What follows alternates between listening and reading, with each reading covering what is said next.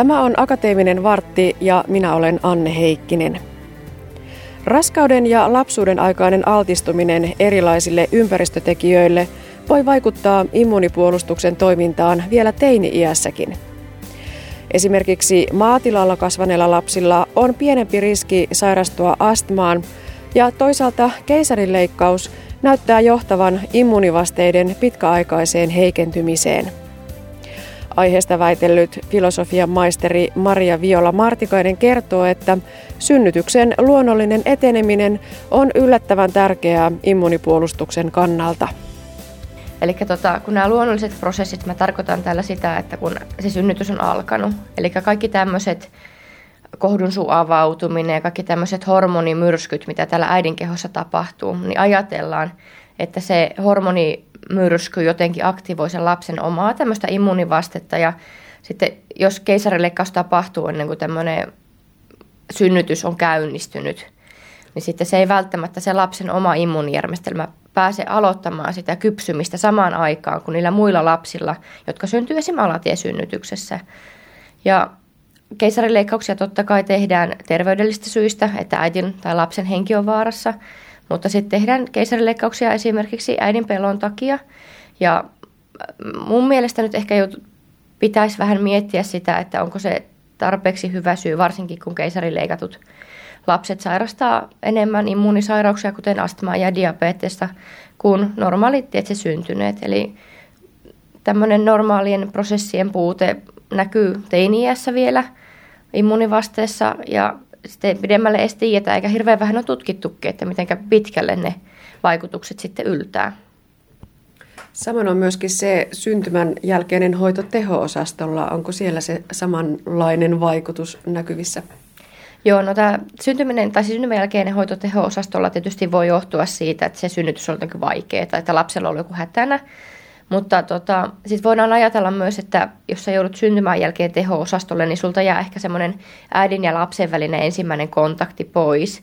Eli niin rintaruokinta saattaa myöhästyä, tai sitten siellä sairaalan ympäristössä jotain semmoisia bakteereita siellä tehohoidossa, tai muutenkin se ympäristö on tietysti erilainen kuin se, että sä pääset heti syntymän jälkeen tähän äidin rinnalle köllöttelemään, että että voiko nämäkin tämmöiset, koska onhan sitä tutkittu se, että ihokontakti siis ihan alkaa oktis, ok, oksitosiini erittymään. Eli voiko tässä tapahtua niin kuin muutakin. Ja sitten jos heti syntymän jälkeen saa sitä äidinmaitoa, missä on myös paljon tämmöisiä erilaisia vasta-aineita ja muuta, mitkä sitten voi taas suojata omalta osaltaan. Että vähän vaikea ehkä sanoa, että onko se just se tehohoitoon joutuminen, että onko se syy vai seuraus.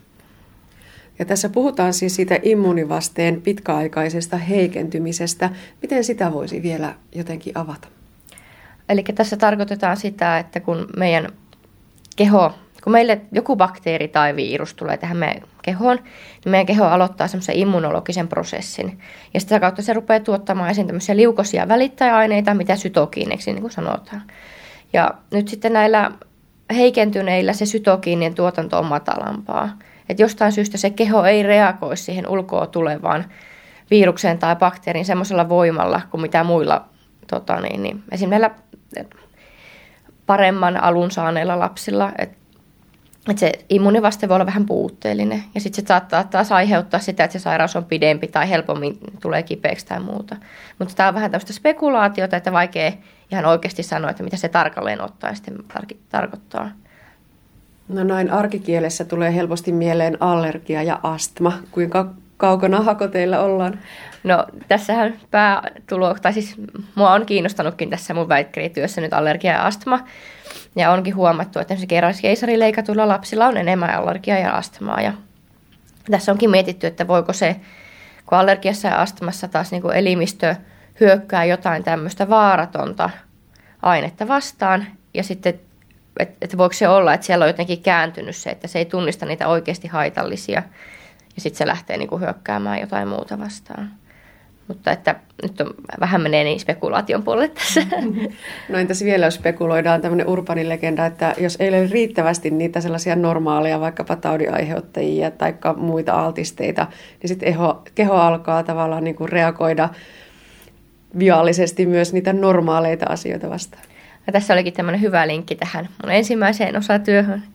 Eli tota, on huomattu, että kun kasvaa maatilalla.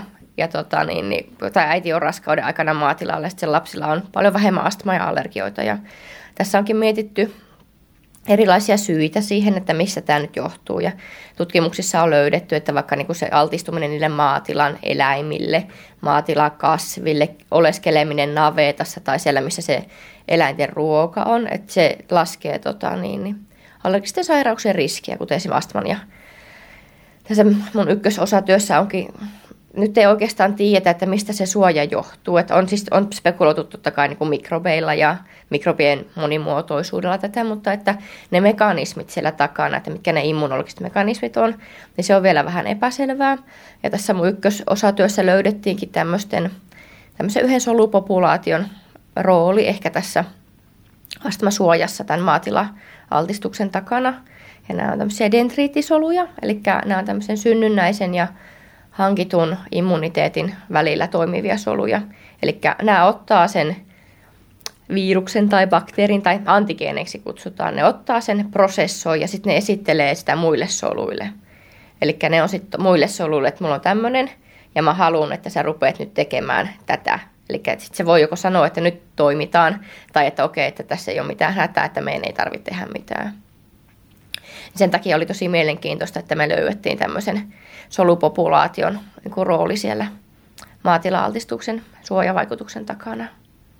Niin, se on jo pitkään tiedetty, että se maatila-ympäristö tosiaan jollakin tavalla suojaa astmalta ja allergioilta, mutta että se perimmäinen syy-seuraussuhde, niin se, sekö ei vielä ole löytynyt? Se ei ole vielä löytynyt, vaikka on tehty paljon tämmöisiä erilaisia isojakin kohorttitutkimuksia, missä on yritetty selvittää tätä niin siis tämmöistä, että, että se varmasti menisi nyt tämän kautta tai että tähän voitaisiin kehittää lääke tai, tai joku rokote tai nenäsuihke, millä me saataisiin niinku, ai, se sama vaikutus tämmöisille kaupunkilapsille, niin sitä ei vielä tiedetä. Sitten yhdessä osatyössäsi, Maria Viola Martikainen, tutkit sitä maatilapölyjen ja ilmansaasteiden vaikutuksia immunipuolustuksen solujen toimintaan. Niin tota, onko se niin, että niillä on täysin ne päinvastaiset toimintatavat maatilapölyllä ja ilmansaasteilla?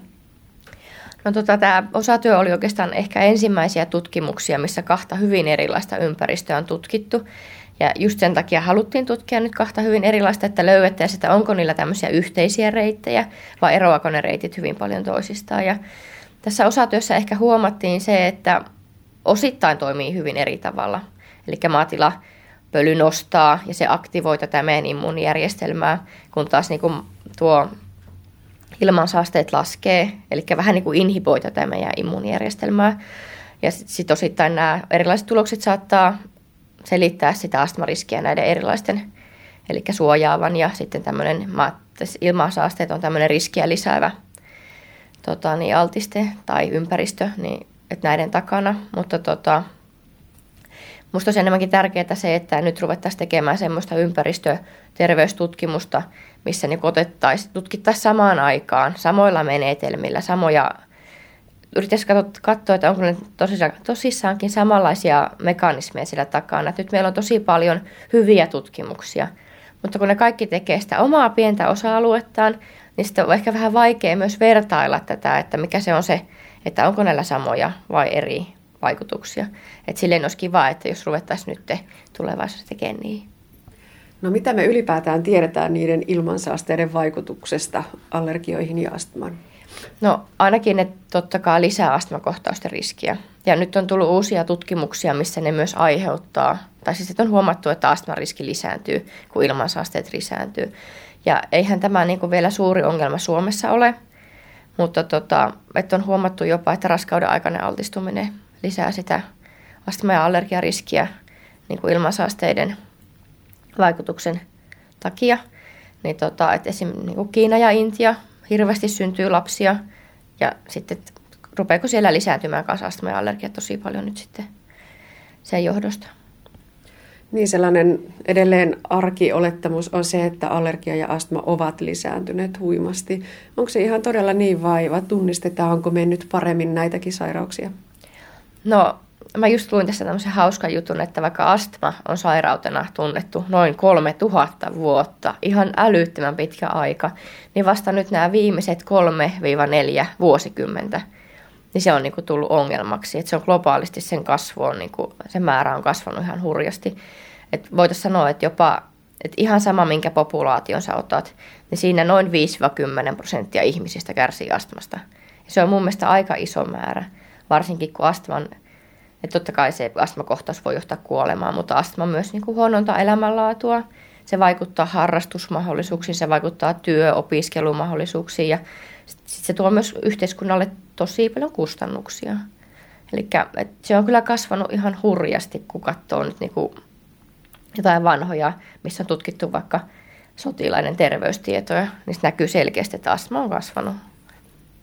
No onko se näiden kaikkien tutkimusten perimmäinen tarkoitus se, että voitaisiin estää tai vähentää näiden sairauksien ilmaantuvuutta? Kyllä, tarkoitus olisi tietysti löytää joku tämmöinen altiste tai altisteryhmä tai joku, että saataisiin niin kuin vähennettyä tai jopa siis optimaalitilanteessa totta kai estettyä nämä astmatapaukset. Se olisi aivan mahtavaa löytää joku semmoinen. No voiko niihin tavallaan immuunireaktioihin vaikuttamalla myös jotenkin edistää sitä asiaa?